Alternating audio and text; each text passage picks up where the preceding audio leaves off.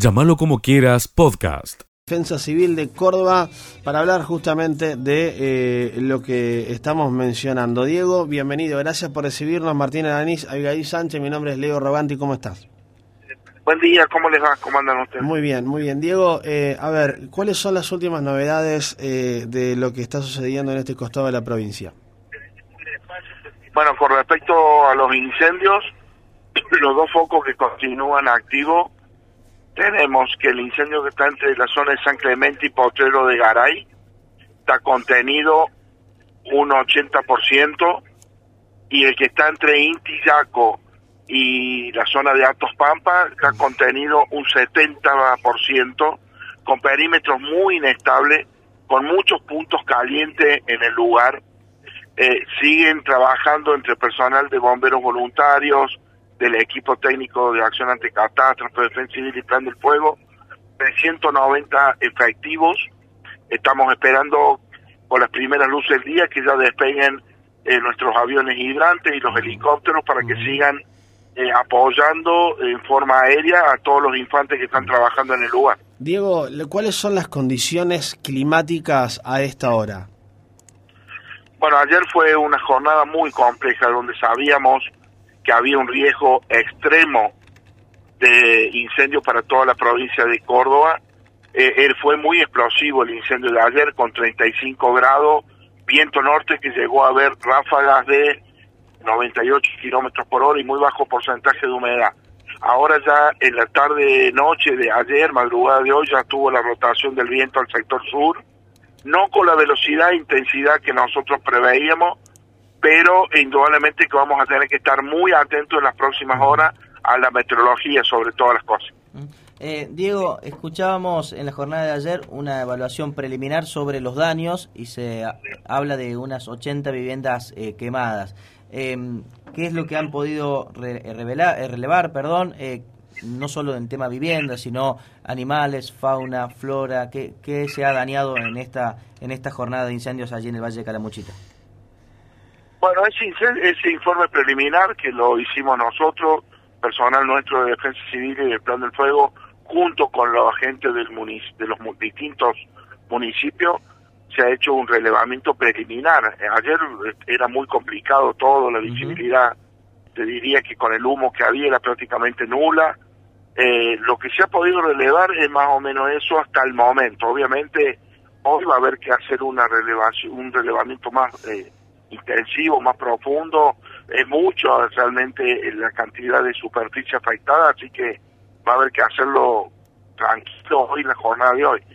Eh, cabañas quemadas, totales o algunas parciales, deben andar en, ese número, unas eh, tanto en la zona de San Clemente, Potro de Garay, como en la zona de Alto Fampa, el número que tenemos es unas 70 eh, cabañas aproximadamente dañadas. Sigue escuchando lo mejor de llamarlo como quieras. Nos vamos a las calles. El móvil está en el lugar de los hechos. Marcelo Caro en Llamalo como quieras. Marcelo querido, una mañana más fresquita, un poco de viento lamentablemente en gran parte de nuestra provincia. ¿Cómo estás? Te recibimos para escuchar lo más destacado en materia policial. Hola, ¿qué tal? ¿Cómo le va chicos? Buen día, buena mañana para ustedes, buena mañana para para toda la gran audiencia de la radio. Un gusto como siempre. ¿Cómo le va? Muy bien, Marce. Buena mañana. ¿Cómo estás? Bien, bien. En realidad, eh, hechos que han ocurrido en la madrugada de ayer, se practicaron dos allanamientos simultáneos, tanto en Villanueva y en Ausonia, como puntualizaba por recién, eh, por explotación sexual, por eh, pornografía infantil.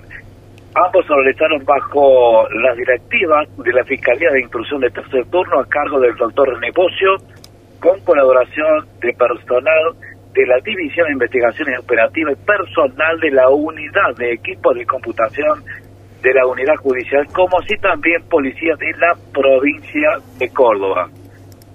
En estos dos allanamientos que acabo de mencionar, lo que se realizaron, dieron resultados positivos y se pudo secuestrar un aparato celular desde la cual se habría cometido el hecho investigado. Según indicaron las fuertes, eh, se logró identificar a las personas que habían dado origen al reporte del tráfico de videos de contenido sexual de menores de edad, quien también se trataría de un menor de edad al momento del hecho. Reitero, en la madrugada de la víspera se practicaron dos allanamientos simultáneos, uno en Nueva y el restante en Ausonia por explotación sexual de pornografía infantil. Toda esta investigación la ha realizado el fiscal doctor René Bocio. Seguí escuchando lo mejor de llamarlo como quiera. En pocos meses, eh, Acabío se convertirá en la etanolera más grande del país.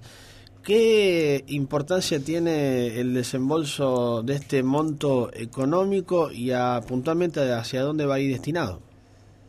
Bueno, es una decisión que se tomó hace ya eh, tres años atrás, cuando no había nada de etanol en Argentina, prácticamente eh, la, alcanzaba el etanol y bueno, decidimos ampliar la planta en un 60% de su capacidad actual.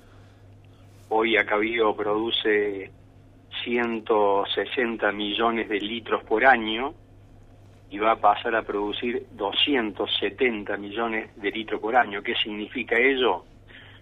Bueno, con esa producción, uno cada 33 autos nafteros de toda Argentina, los 365 días del año, puede funcionar con combustible de la planta de Villa María.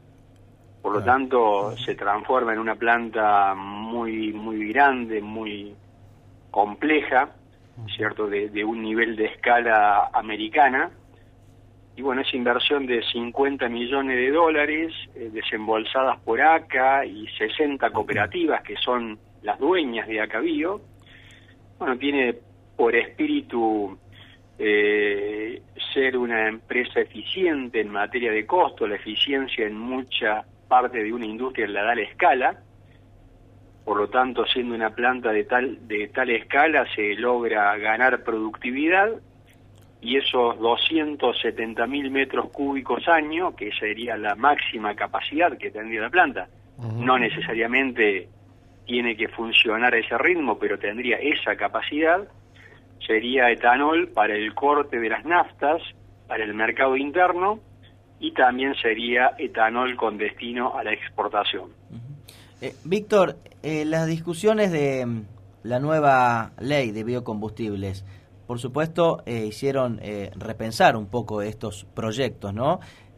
¿Cómo han logrado justamente tomar la, decisión de, avanzar con esta inversión tan, tan millonaria a pesar de, la incertidumbre que, que se genera en este contexto?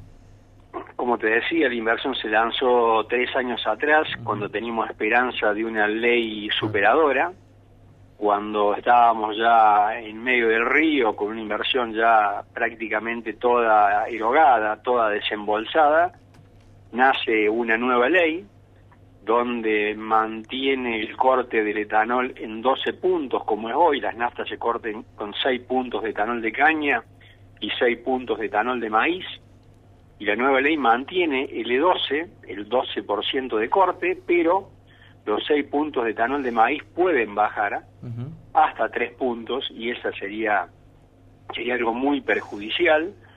Por lo tanto, bueno, estamos hablando con el secretario de Energía de la Nación, con los ministros, este, con el propio gobierno de Córdoba, para lograr que el decreto reglamentario de la nueva ley eh, prevea mantener esos seis puntos de etanol de maíz y para no encarecer la nafta en el surtidor, estamos diciendo que el etanol de maíz nunca supere al precio del etanol de caña, de azúcar.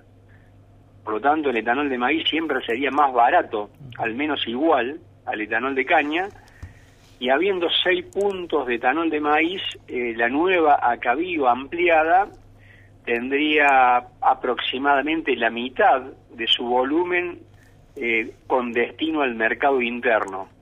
Y la otra mitad, bueno, vamos a tener que buscar eh, mercado de exportación. Acá había ya exportado a Brasil, a Chile, a Europa. Bueno, creo que Europa es un mercado muy interesante porque compra etanol sustentable. ¿Qué significa ello? Que hay que demostrar un ahorro de un 75% de gases efecto invernadero con respecto a la huella de carbono de la nafta y el etanol de ACA Bio ha demostrado eh, un ahorro de las emisiones de gases de efecto invernadero de un 75%, por eso pudimos ingresar al mercado europeo. O sea que para el cambio climático, los biocombustibles, en este caso particular el etanol, es una de las soluciones que requiere el mundo. Víctor, y, es decir, que a pesar de la ley, a pesar de estas discusiones que todavía eh, mantienen con el gobierno nacional, esta inversión sigue adelante y no, no la van a frenar. Totalmente, ya prácticamente está erogada el 90% ya de la inversión, se termina la obra en noviembre próximo, o sea que estamos a tres meses de concluir la planta ampliada, por lo tanto no hay forma de frenar la inversión cuando ya tenés prácticamente todo desembolsado, si nos faltaba el tendido eléctrico de EPEC desde la estación Las Playas hasta Cabío, cosa que se terminó de rubricar el pasado martes en la propia Cabío con el presidente y el gerente de EPEC, con la intervención del ministro de Industria de Córdoba, eh, ex intendente de Villa María, logramos que EPEC haga el tendido eléctrico de 4 kilómetros, porque hoy Acabío no tiene tendido eléctrico, se abastece con una turbina propia, genera su propia energía eléctrica con los excedentes de vapor del proceso industrial, pero esa turbina tiene una capacidad para la planta actual. Con la planta ampliada estábamos necesitando 3 megawatt hora adicional y ese fue el convenio que se rubricó con EPEC y esperemos que en los próximos cuatro o seis meses tengamos esos 3 megawatt hora adicionales para que la planta pueda funcionar a plena capacidad siempre y cuando bueno haya mercados, mercados hay, ¿cierto? Siempre y cuando los precios que el mercado pague, ya sea en el mercado interno como en el mercado internacional, eh, cubran los costos completos de producción de acabío. Y de esa manera, bueno, eh, bueno, vamos a estar produciendo a pleno, conservando las fuentes de trabajo actuales y agregando eh, algunos nuevos empleos a esta planta que, como decíamos al inicio, pasa a ser eh, por lejos la planta más importante en escala, en producción de, de Argentina. Llámalo como quieras, podcast.